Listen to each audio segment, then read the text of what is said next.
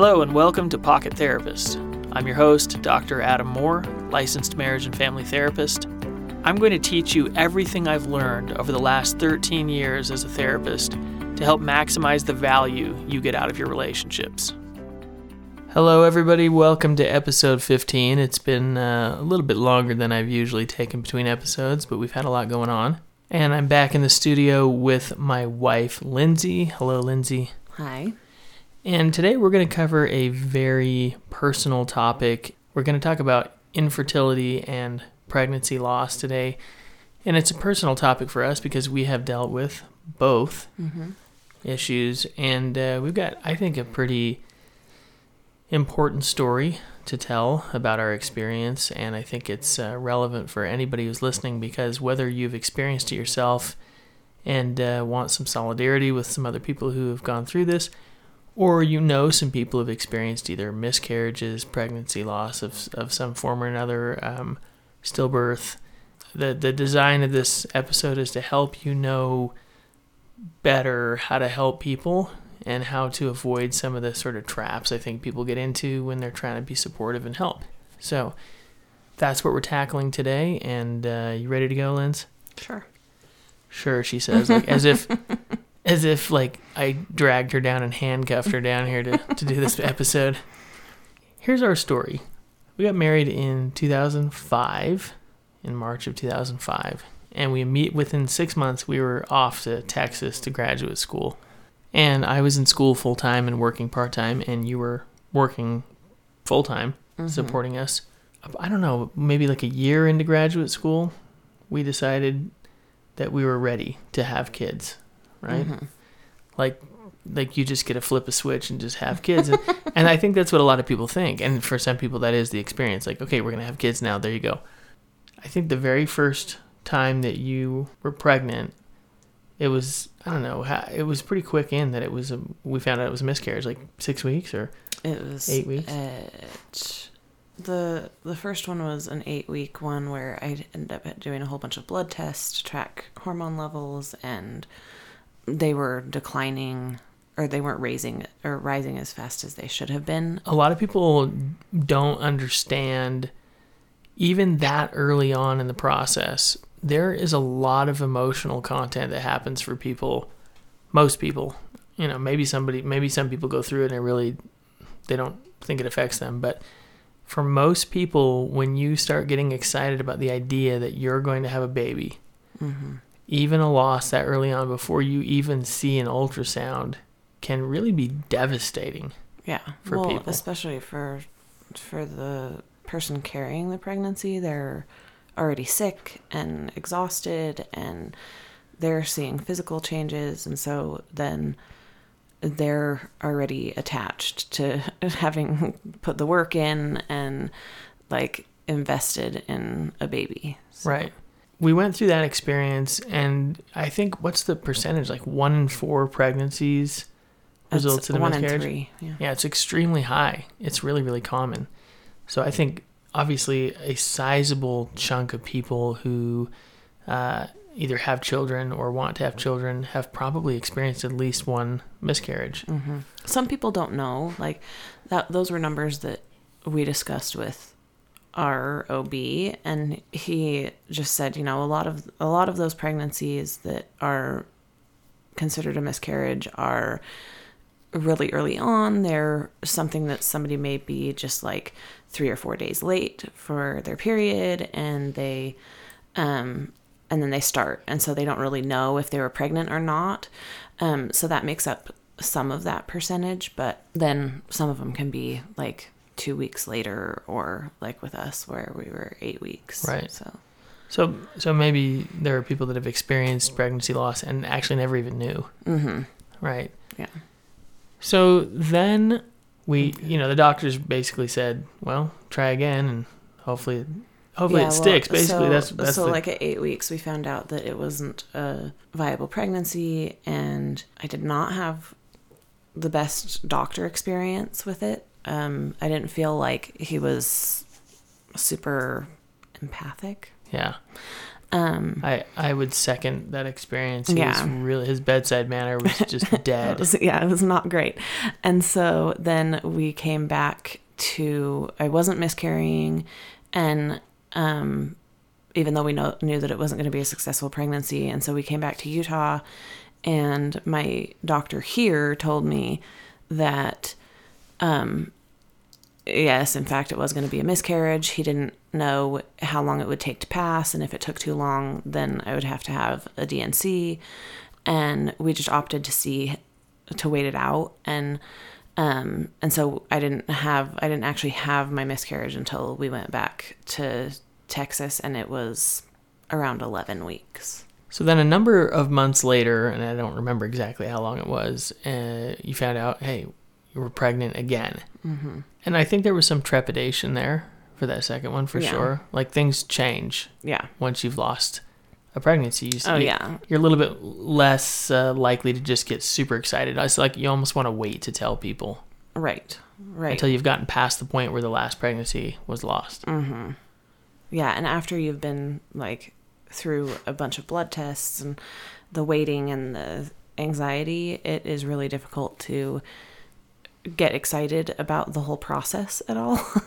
Right. so, and I don't know, I don't know that everybody experiences that, but I think it's pretty common that um, one or both partners experience a lot of anxiety about it as they're going into another pregnancy. So, And I don't think at that point I was experiencing as much worry and anxiety as you were, yeah. probably, because I was in like Mr. Optimism mode or, or whatever it was. Right. And and again, I don't I you know, as the husband doesn't experience the physical symptoms of the pregnancy. Yeah.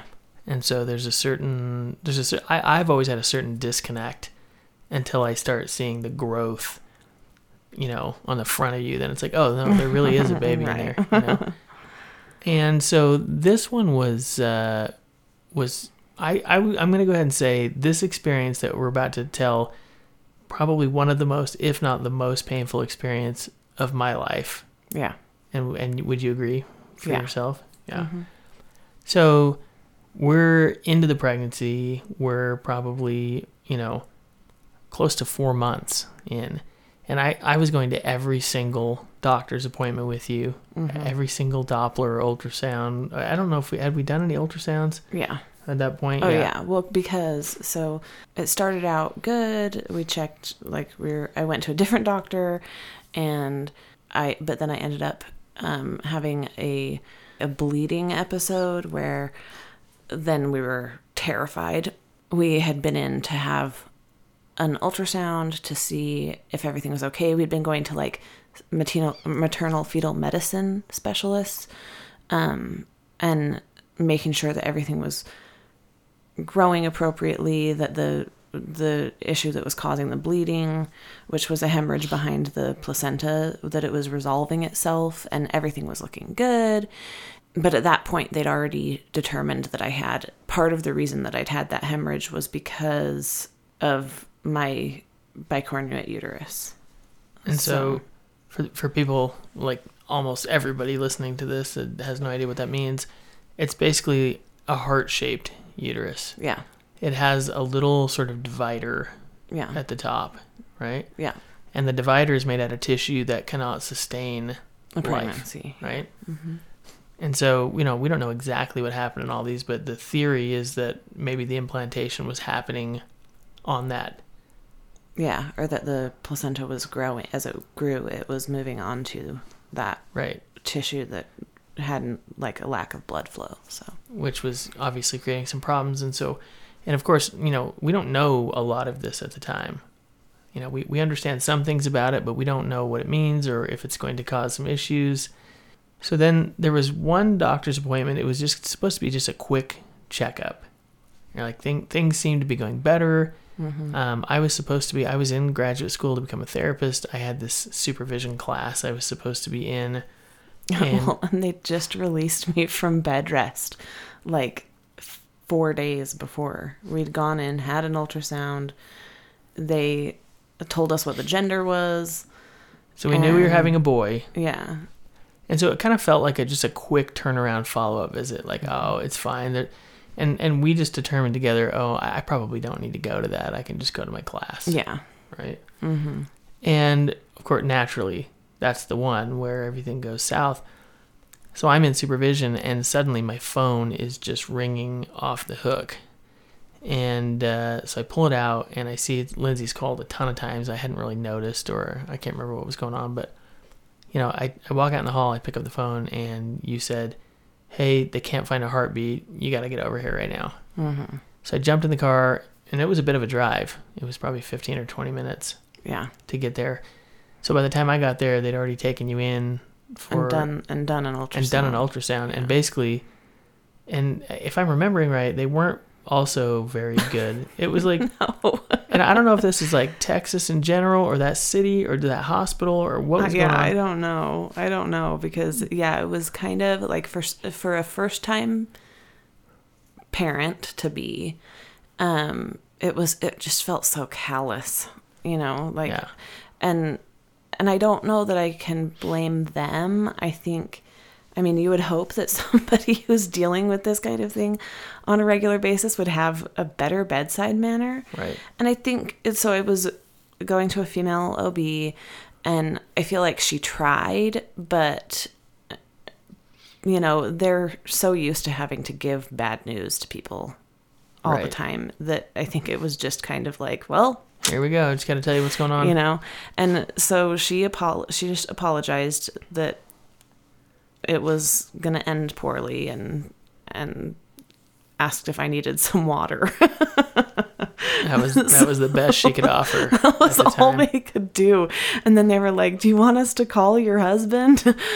so, um, So by the time I got there, you already knew there's no heartbeat. And you know, you have that little denial experience moment there, even though you've seen the ultrasound, you know, there there's no there is no heartbeat. There's still that sense of like, well, maybe they just missed it. right, Maybe maybe they made a mistake. right, Maybe maybe this will just turn around. yeah. wake Because. I was already showing, and I mean, this is four months into the pregnancy, yeah, almost halfway, yeah, right? So this this is not yeah. Well, this was like, and I had I already needed maternity clothes, and you know, like we were well were into planning. it enough that yeah, we were having a baby. yeah, So we go through this experience, and then, you know, you don't just get to be done because it's like, oh, you have this baby in there that we've got to get out. And so they sent us down to the hospital lab, had us do another ultrasound in which Brick House was playing in the That background. was that the one? Yes. I will forever that yeah that song by the Commodores, right? Yeah, I my- don't know. Will forever be associated with ultrasounds in Yeah. my mind. Yeah. It was what a weird thing. Why did they even have music going in the back in the ultrasound room? I don't know. So we did that, and you know, it was obvious. Hey, you're not gonna have this baby. It was devastating. Yeah. I mean, we had Well, to, yeah, and then you're four four months along, and they say, "Well, here are your options." You know, you're not, um, you're not probably going to miscarry on your own for quite a while. It probably is not something that you should do. You can't do it at home. It needs to be a medical procedure, or you need to come in and have the miscarriage in the hospital. Um, and so I had the option to do a DNC, which, having already struggled with infertility prior to that, then doing a DNC is not advised because it can cause more scar tissue and more issues. right. And so I couldn't do that. And so then we had to go and like schedule a time to go and deliver this baby that was no longer going to live with us. Right. Um, And so you you had your mom come. Hmm She f- she flew in, hmm and then I think this is where um, this sort of exposed the fact that we had not yet fully like evolved our relationship Right. to where it needed to Well, be. Well, we were, I mean, we were super newly married still. less than a year and a half, I think. Yeah. You know, and my experience, you know, we, we go into the hospital. I mean, you're, you're going into labor and delivery, and, and you know nothing good is going to come of it. Right. So it's it's extremely painful. Yeah. They put a, they put a sticker on your door or a magnet, whatever, That says, that says this is not a good one. "Yeah, don't don't come in here and get excited for the mom." yeah. I didn't know that. So- I was I, I didn't even notice that. Yeah. They, So- they do that so that the nursing staff knows. But So we're in there, and again, we're I mean we're newly married, and so your mom's there, and she's like right by your bedside, yeah. and basically there was not room for me over there. No. like from both a physical and an emotional standpoint like for whatever reasons because our relationship hadn't evolved yet you didn't even want me by you Yeah, I think I felt um I think at that point I was so ashamed that my body was so broken that I couldn't even it was like you were ashamed or embarrassed that you you felt like you didn't want me close by because it was just a reminder like i don't know like you, you thought i was going to be upset at you or something Yeah. like that yeah. Yeah. And I just felt, you know, it's interesting because most people when they uh when they when they talk to parents about it, they they almost all universally go to the woman and say, "Oh my gosh, I'm so sorry." But the men don't get a lot of attention Right. in that. And I felt so lonely Yeah. in the process because Well, and looking back, I feel bad that that was what happened because, like, had I been the one in your shoes, I, it you were totally disregarded, Yeah. know, and so I mean, I literally got. I wasn't even there when you were delivering the baby. were you? I, I was thought- across the room. Yeah, you were. I was, like, yeah, you were in the room, 20 you feet away. Yeah, you just weren't right. I was in me. a like a rocking chair. Yeah, and I was just sitting there and I didn't for some reason I got the impression that I shouldn't even be looking over there in that direction or maybe I was just too I think I was too traumatized. I didn't want to see it. scary. You know, like we knew that we were going to be delivering a deceased baby. You know, And he was really going to be tiny, yeah. you know. I, I never saw him. Did you see him? no, I yeah, didn't n- Neither of us saw the baby. Now they took pictures and we actually still to this day have a box in our house somewhere. I actually don't know where it is, but we have a box somewhere Mm-hmm. that has his little footprints and some of the little documents from the hospital, and they have photographs in a sealed envelope that we've never opened Yeah, of the actual baby, and it's it's been how many years now? um, Like twelve. twelve. Yeah, It's been twelve years, and I'm like I'm waiting for the moment when I feel ready enough to open that up and deal with it. Yeah. I, don't feel like. I'm getting closer Mhm. personally to it, and Mhm. and and like for the first decade, I didn't make any progress. Yeah, And just today, we were listening to a song about pregnancy loss, and Mhm. I'm I'm driving the minivan, and I like I, I have not cried like that. in so long, the kids were like freaking out in the back. they were like, um, "Is Dad okay? What like, is wrong? what's going on up there?" I mean, I was like uncontrollably crying, and I've actually never had that experience because I am really a controlled crier. yeah. you know, I let out like set, you know, 13 puffs of air and then I'm done. Um, but I was absolutely losing. I had to, you, I, I was like, don't you ever turn that song on again while I'm driving, yeah. you know? It's Um, really good. Well, you should. well, I'll put it in the show notes. Link to it. I'll put it in the show notes because it really is. I mean, it's just so well done. It has so much emotional content. You know, well, I actually emailed the um, songwriter, and Yeah. and she performed it herself, and um, it. I just said thank you so much. This means so much to me. Like, it ended up that that song is like it tells our story Totally. because it's exactly the situation that we were in, right. And so, Did she respond to you? yeah, Oh wow. Yeah, she I didn't know that either. yeah, she There's like so many things happening in my life that I have no idea about. I don't know, I don't know why that is. Yeah, I just thanked her and and then she just was so touched that I had reached out and let her know that it had impacted me so much. So Yeah. because she wrote it about their experience. So, Right. Yeah.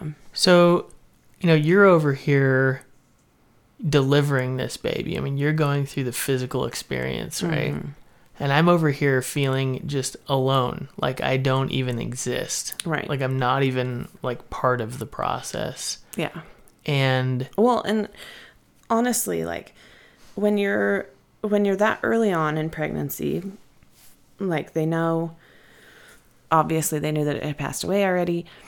So there wasn't much they could do. They they didn't have monitors on me. They didn't have anything. They had just induced the miscarriage and then were waiting for my body to process, you know. And so I was alone. Like even having my mom there, I still like I wanted her there for support because she had had pregnancy loss before multiple times, but um then I still felt super isolated and alone. right, it was just, it was an excruciating experience. And then I think it's important to note that, you know, even though the two people are having the same technical experience, mm-hmm. right? It is such a unique experience for each person. Yeah. and the grieving experience is just different. It just mm-hmm. depends on the person. So I remember at one point in the process, and this was so important to me, right? This is our little boy. It's our first little boy. I mean, you know, he's got hands and feet and, and eyes and a nose and all this stuff. I mean, he's a person, right? Mm-hmm. I went to the store to go pick up some groceries or something, like stuff to bring you back Yeah, you went to get food. drinks or food or whatever. Mm-hmm. And I'm in the grocery store and I and I and I see the toy aisle and I'm like, I'm buying this kid a toy. Mm-hmm. I'm buying him a toy that none of our future children ever get to touch. Right. And so I bought him a little like three dollar Nerf style football, like foam football. Left it in the plastic, and it's still, I believe, in the box Mm-hmm. with all of his other stuff, and that is his toy. That was really important for me to do. It was like this symbolic gift Yeah. that I was offering to him. And uh, that was a, a really important part of my grieving process. Another important part of my grieving process was actually telling my story. And I told that story probably like 20 different times. Yeah. Um, and I was really fortunate because I was surrounded by people who were in training to become therapists. And so they were like professional listeners, you know, at that point they were like pseudo professional because we weren't getting paid yet. But, but, you know, becoming professional listeners. And so I told the story to, you know, m- the majority of my classmates. And I told the story over and over and over again. And in the telling of the story, I began to like I, I began to heal. I began to make sense of what was going on, and f- I felt supported. There were other people that would not want to tell the story to Yeah. anybody. I was not super excited to do that. I don't know how many times you told it. It was way fewer than I did. I could not open my mouth without crying Right. at that point. Like I called my boss. So I was- was still working full time. I'd been working from home on bed rest and then I got released from bed rest, took everything back to work, went and found out that I wasn't going to have this baby.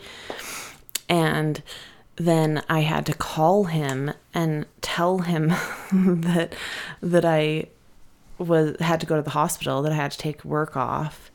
And then I like very naively thought, "Oh, well, I'll just go to the hospital and I'll do this and then I'll be totally fine. I won't be pregnant anymore, so I'll just go to work the next day."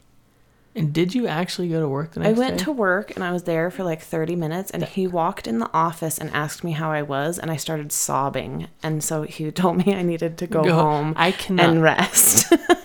and and I think that's like the product of being a 21 year old or whatever. Yeah. You know, like just so Yeah. young and not really, and and nobody told us. Like Yeah. nobody said, uh, "Yo, don't go to work the next day." Right. Or, like- you know, it may have been two days later, but it was still so fresh and Yeah. so just so bad.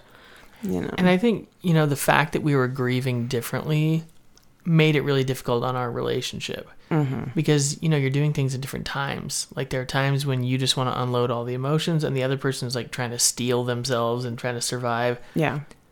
And, you know, there's there's times when one person's angry Yeah. and they're in that phase and the other person's like what the heck you know why why are you flipping out so much you know Yeah.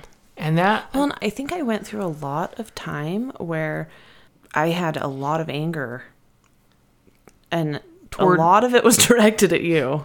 a lot of it was directed at me and a lot of it was directed toward other parents people Yeah. who were pregnant Oh yeah, like I remember walking around feeling like I actually wanted to punch people in the face who were having children. yeah Like it would it just was such a visceral reaction. Like I would look at people and I would be like that is supposed to be me and it Right. would make me so mad.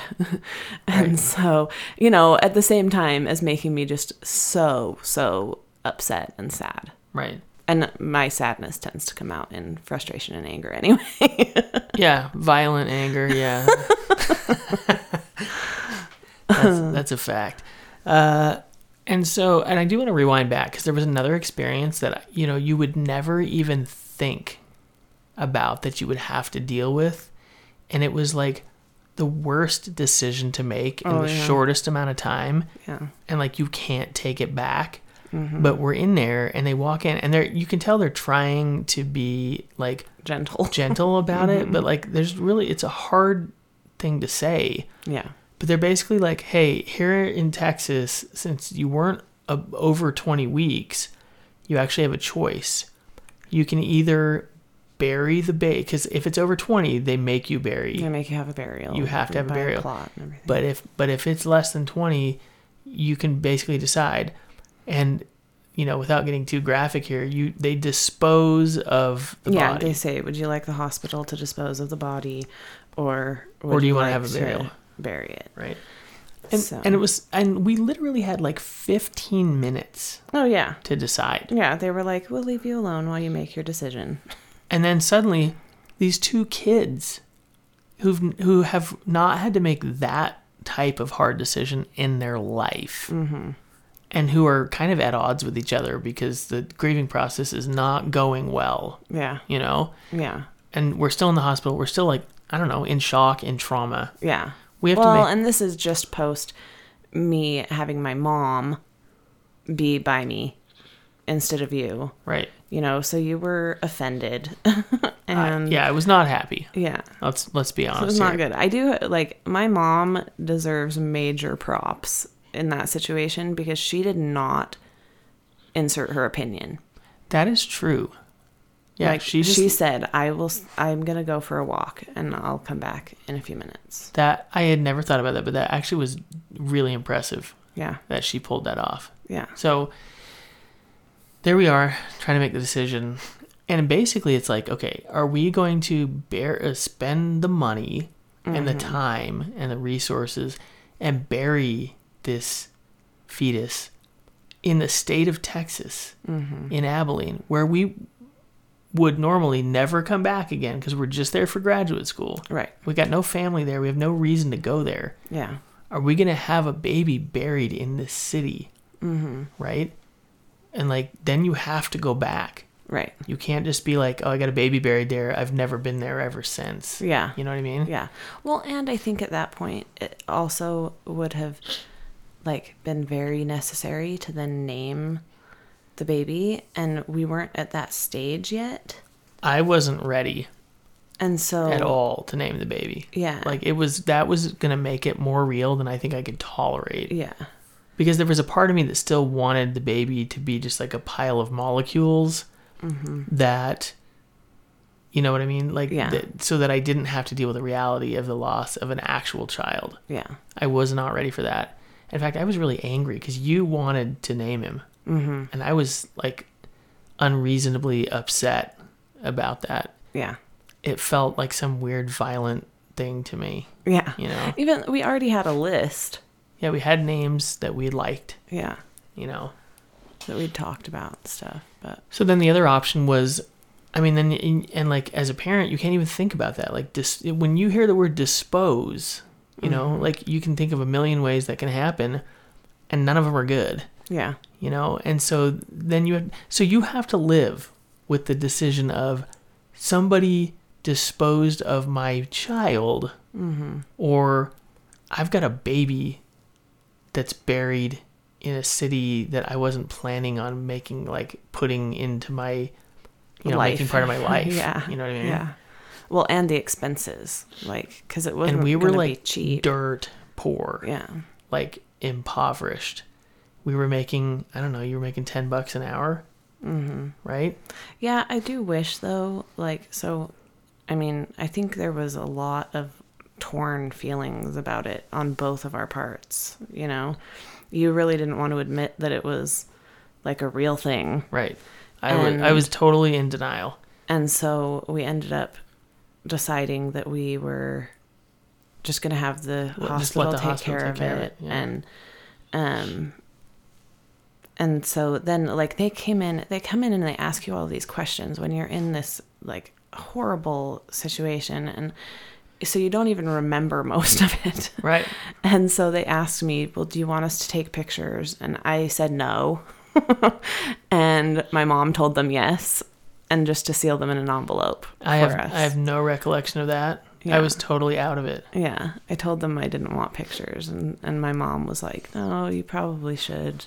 And you know what? I'm so glad they did. Mm-hmm. Even though I've never seen them, the fact that they exist Yeah, like is oddly comforting to me to know Right. that if I ever want to, we can look at them. I can go look because you know what? Their memories are so interesting because I think it's it would be easy to go back and be like, did that even happen? mm-hmm. You know what I mean? Like, did that even really happen? Because it was such a blur Yeah, and stuff. And so to have the, I guess the relics or whatever of of the event, mm-hmm. it's comforting to know that they're there. And and I've never done it, and I don't know. I don't know if we'll. I don't know if we'll ever open it. Maybe we will, but I think we won't. We certainly won't do it until we are both fully and you know totally ready. yeah. Neither of us would ever go and open that envelope and independent of the other No, person. no, that would be That'd be that like would a, a feel like a massive betrayal. Yeah, it really Yeah. would. Yeah. Yeah, that would be like w- one person being at the birth and the other one not. You Yeah. know, so Which, unfortunately, we know a number of people who've happen.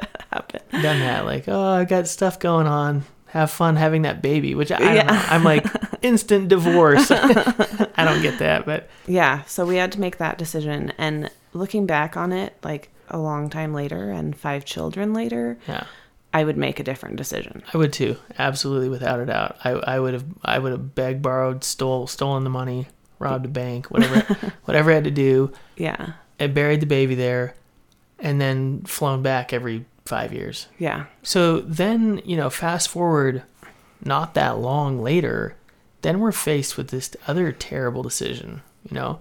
And like when you when you dig into infertility and pregnancy loss, you got these kids, these young kids that are having to make these extremely uh, mature adult decisions that have lasting, lifelong effects, and it feels kind of unfair yeah, you know? It's like it, it life just has this weird way of being so unfair because you make some of the most important decisions when you're so inexperienced. when you don't even have a prefrontal cortex fully developed you know you're you're just doing the best you can Yeah. My my OB in Utah.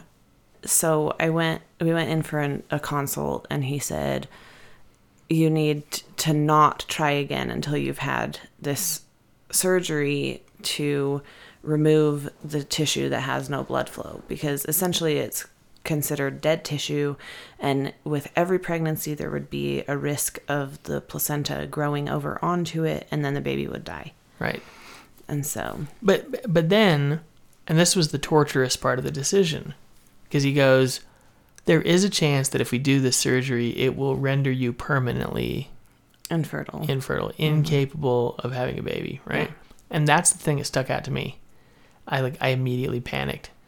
I was like, we cannot do a surgery that has a risk of permanent infertility. That's I mean, and that was one of the most difficult decisions you and I have ever made together. And so my response about the whole thing when you had an opinion was this is not your body. You don't get to make this choice. You don't even have you don't yeah, yeah, your opinion is irrelevant. Yeah. So, uh, one thing I think is really important to cover here, as we're you know finishing up, and I do want to talk about like where we're at today because we're still in the middle mm-hmm. of difficult decisions around babies. Yeah. Like it never ends. We've been mm-hmm. married for 13 years. It'll be 14 in March, mm-hmm. right? And it's still we're still with it. But I think so many well-meaning people, so many family and friends that really thought maybe that they were helping out or they were trying to do something nice or say something that would help us said so many things that were like deeply offensive, mm-hmm. hurtful. Just maybe felt disregarding Yeah. of the experience that we'd had. So the first thing I'm going to say is like trust people. If they say, you know, I'd rather not talk to anybody, don't be like, well, I know that you I know that you That's what you're saying. but really I'm going to just But I, know, what better. you need. Yeah, no. Because really, like that was damaging to my decision making process going forward. I know that their hearts were in the right place, but I then felt like I had to put on a front for people. I think the the major recommendation we're going to make is that saying I'm sorry is one of the best things you can do Yeah. because it's true, it's heartfelt, and you're not interpreting, you're not telling a story, you're not trying to fix it or make it better, Yeah. or because some people get offended when you try to be like, oh, I know what you're feeling because here's my experience. Yeah.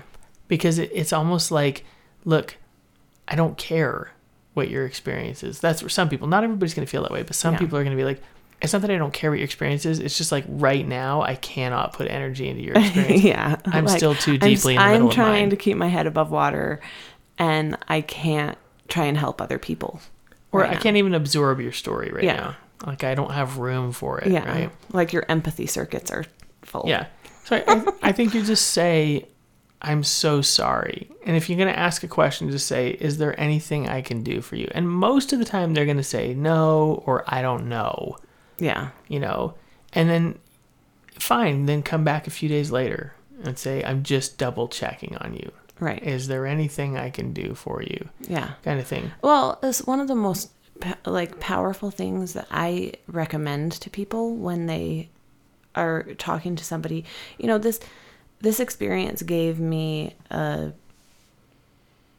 a view or window into the experiences of people who experience all kinds of loss. Right. And so, one of the most powerful things that you can do is say, I'm so sorry you're experiencing this. I'm here if you ever want to talk about it. I'm here even if you don't want to talk about it and you just want to sit quietly with someone. Yeah. I just know that I care about you and I'm here for Mm-hmm. and I'm you. here for you. Yeah. That's that's big. Yeah. And I've seen there have been a lot of women that um, have said it was really helpful for them when a, a really close friend remembered the day that they had their baby and sent them like a birthday card for the baby Yeah. or gave them something on because then after that like we had what one or two mother's days between ha- like Yeah. having that experience having and then having another live baby. Yeah. and and so like these other women have had people that have given them something for mother's day to commemorate the fact that they are a mother Right. already Yeah. and so that was something that other like other people that i know have said was really a healing thing for them Yeah. Just knowing someone cares yeah and that they're there for you.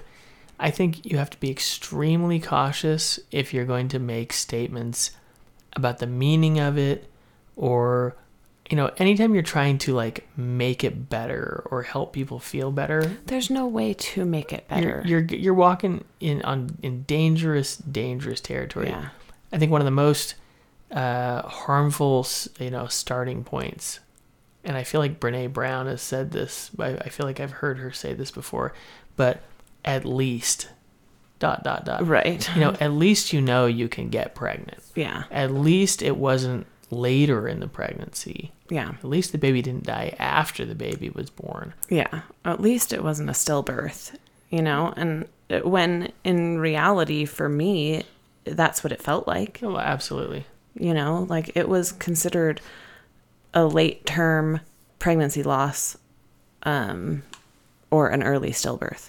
Yeah. So if you find yourself saying at least, I think you're pretty much guaranteed to be on the wrong path. Yeah. because mm-hmm. because what you're saying is it could be worse and you know when someone's in the middle of pain saying it could be worse is like probably the dumbest thing Just just maybe a thoughtless thing. yeah Like, maybe i'm it- being a little harsh there. Yeah. it was it's not like super well thought out.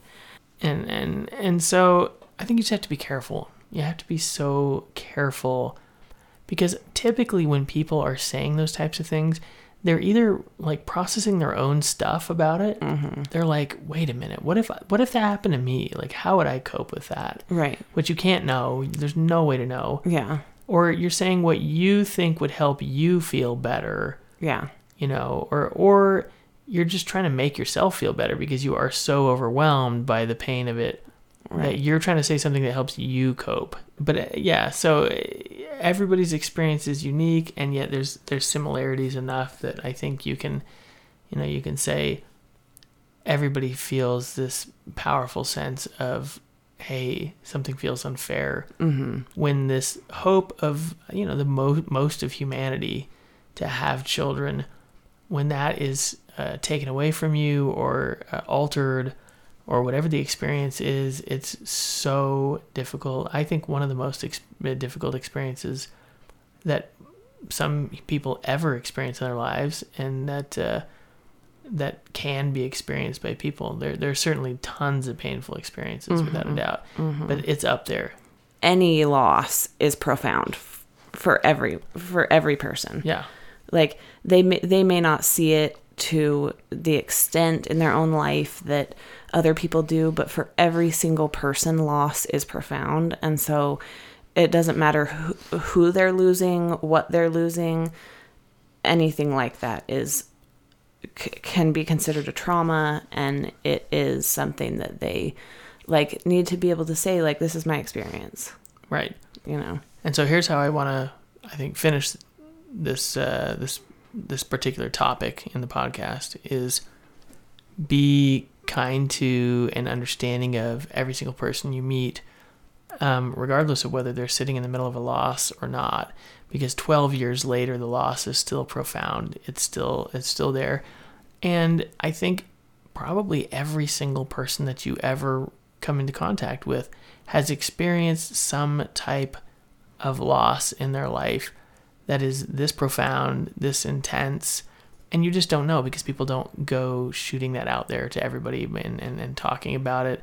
Sometimes it's something that the very few people uh, know about because maybe it's not something they like to talk about or they're still processing it. So be kind to people, uh, and especially when you are, you know, confronting or you know a, a, a recent loss with a person or you're helping them deal with it. Be patient and remember to say, "I'm here. I care about you. I, whatever you need, I will support you in that." And I think that's your best response. So, thank you so much, everybody, for uh, for joining in. And this was a very, again, a very personal uh, topic, but I think really, really important. I've been thinking about this for a long time since we started the podcast, and, and really wanted to to put this out there because I think it it affects so many people. And uh, thank you again. Uh, I I will never stop saying this, but thank you to the people who continue to leave the wonderful reviews uh, on the on Apple Podcasts and wherever else you're you're putting those reviews. It's uh, I I read all of them, and I feel so happy when I see you know so many kind reviews. It makes a huge difference. What the truth is, when you look at a podcast, you're gonna look at the number of, of reviews and ratings, and you're gonna look at the reviews and ratings, and that's gonna tell you whether you want to put energy into even listening to the first episode. And so when for all of you you know wonderful people who are putting the the five stars and the wonderful nice things that you're saying that helps the next person who comes uh, accidentally upon the podcast and says is this worth listening to? It at least gets them in the door and lets us then you know do our thing and, and then they can decide from there if it's something they want to keep listening to. So thank you. You're so kind. We're just going to keep doing this. As, as long as we're helping people we will keep uh, recording these episodes. And thanks everybody. Appreciate it. And uh, we'll talk to you soon